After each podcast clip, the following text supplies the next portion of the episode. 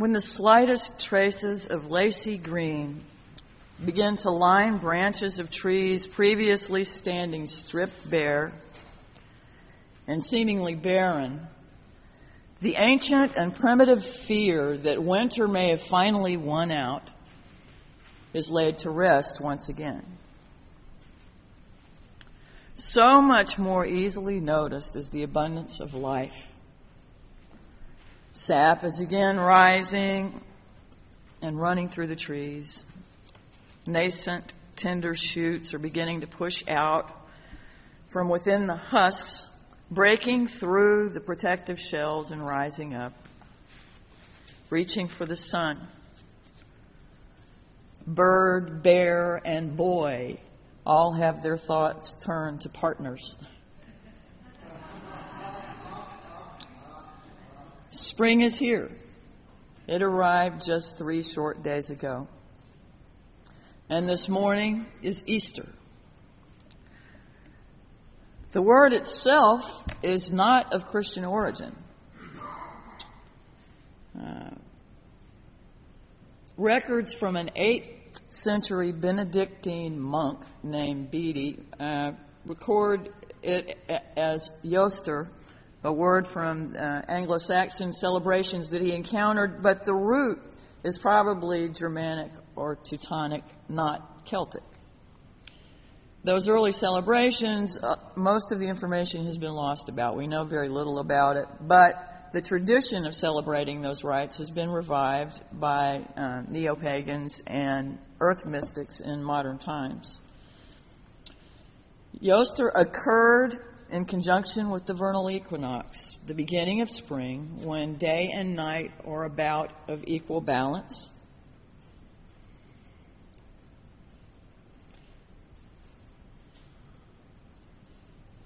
But it, it was marking the beginning of the agricultural year also. But the primary meaning of Ostara, which is the new name given to Eostre, uh, is light and dark balanced, where light is beginning to gain strength and power. It's the turning point from winter to spring. It's the time to plant, to nurture, and to grow. The spring equinox is both a time of fertility and of new life, a time of balance and harmony. It's a time of birth and manifestation, the resurrection of life. Joyfully and wonder filled, we acknowledge that life is. And isn't it just a little humbling to think that we have life in common with every creature, critter, beast, and being? Seed and sapling, bulb and bush. Life. Balance. Fresh starts where the old has passed away. In this season, we begin thinking of renewing ourselves renewing our thoughts, our dreams, our aspirations. And we realize the need for renewing our relationships, including those with ourselves, our community, and the divine.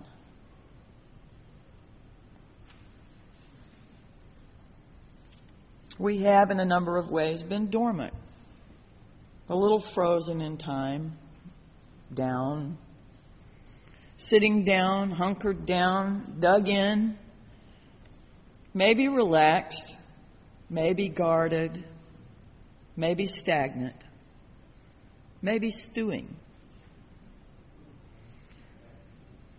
maybe all of the above. Though to some it may have seemed like ages, it has actually been nothing more than a season. The cycles continue, for this is not a tomb. We have again reached spring. And our resurrection, though not miraculous, must nonetheless be profound.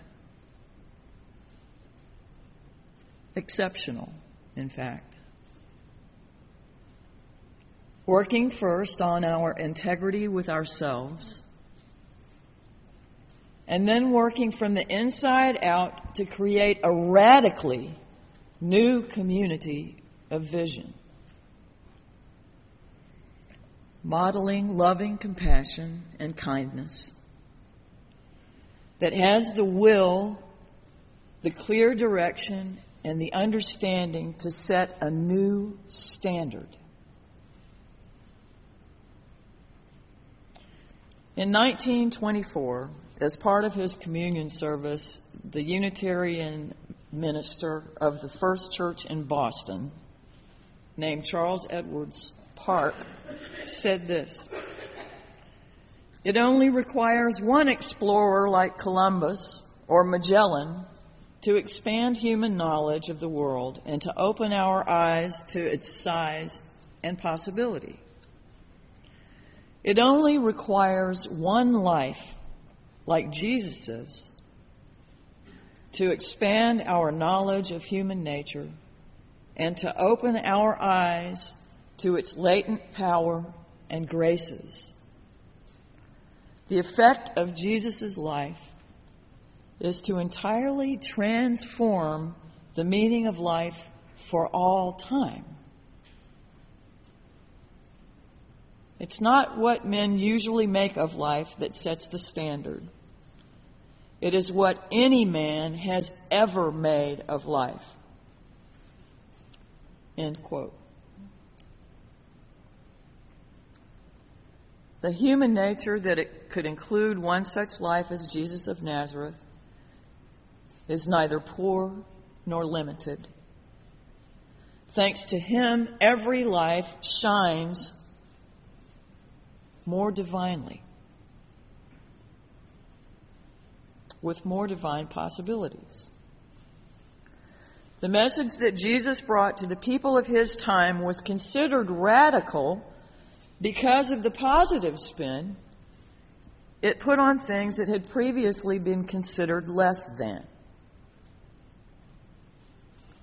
he called blessed those who, up until that point, were considered to be living examples of God's disfavor with them.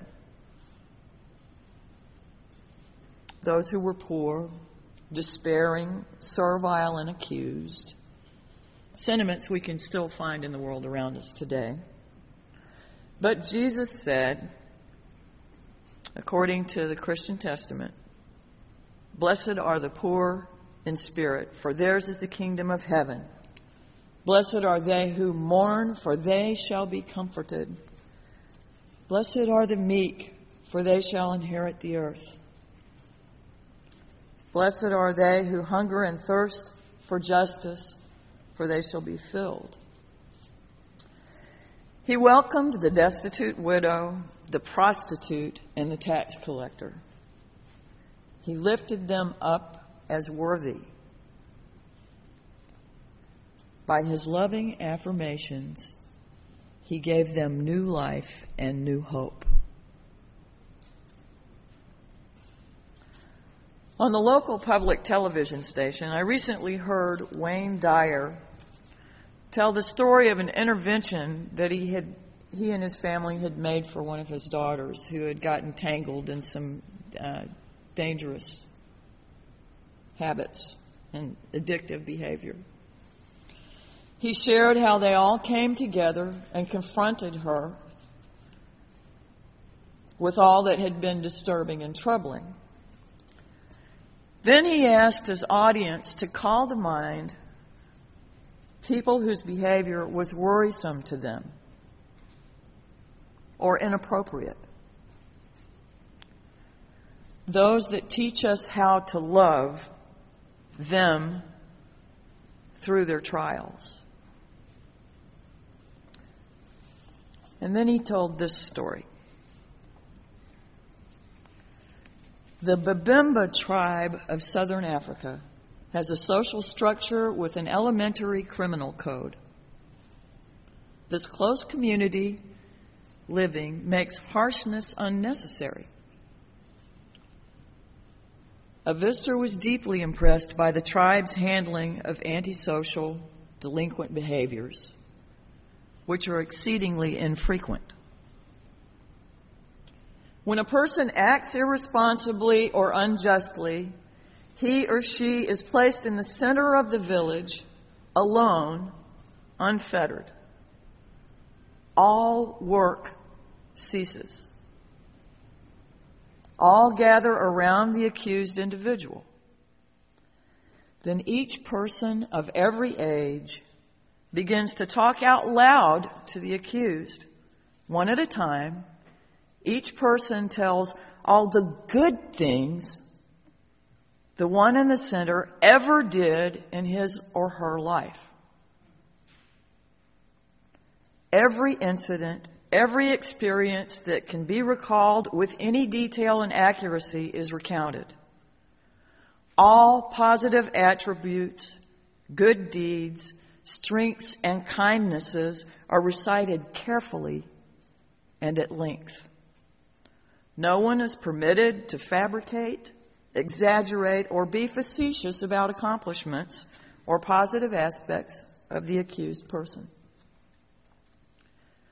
The tribal ceremony often lasts several days, not ceasing until everyone is drained of every positive comment that can be mustered. At the end, the tribal circle is broken, a joyous celebration takes place, and the person is symbolically and literally welcomed back into the tribe. Necessity for such ceremonies is rare.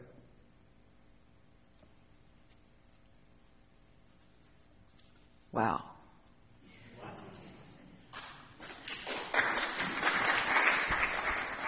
What kind of community, what kind of church would we be building if the covenant we are in the process of developing could work so positively, so compassionately, and so perfectly. Now, in my opinion, that would be thinking outside of the box. That would be proof that not only do we mean what we say in our principles, but we're willing to do the tremendously exacting and worthwhile work of living it. Actually working to heal the world, beginning with our own little corner.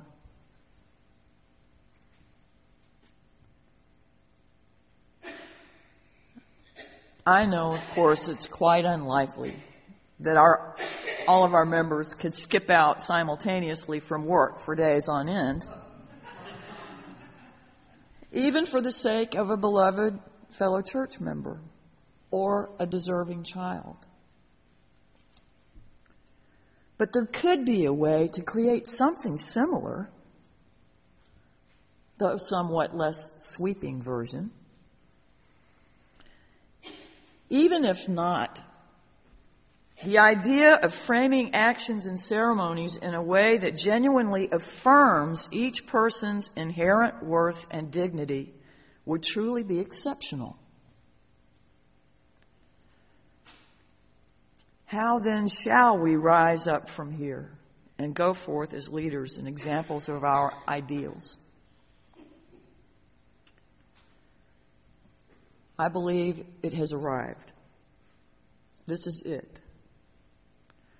This is our moment of new beginning.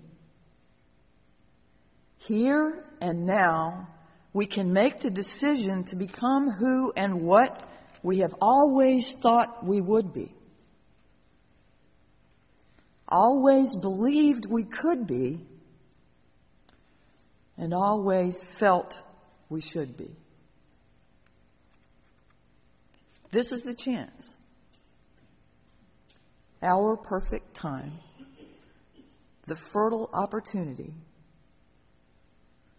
we can begin the spiritual work of change now. or we can admit to ourselves and each other that we do not care enough to go the final mile. I'm not ready for that resignation, and I've not ever known us to be faint hearted.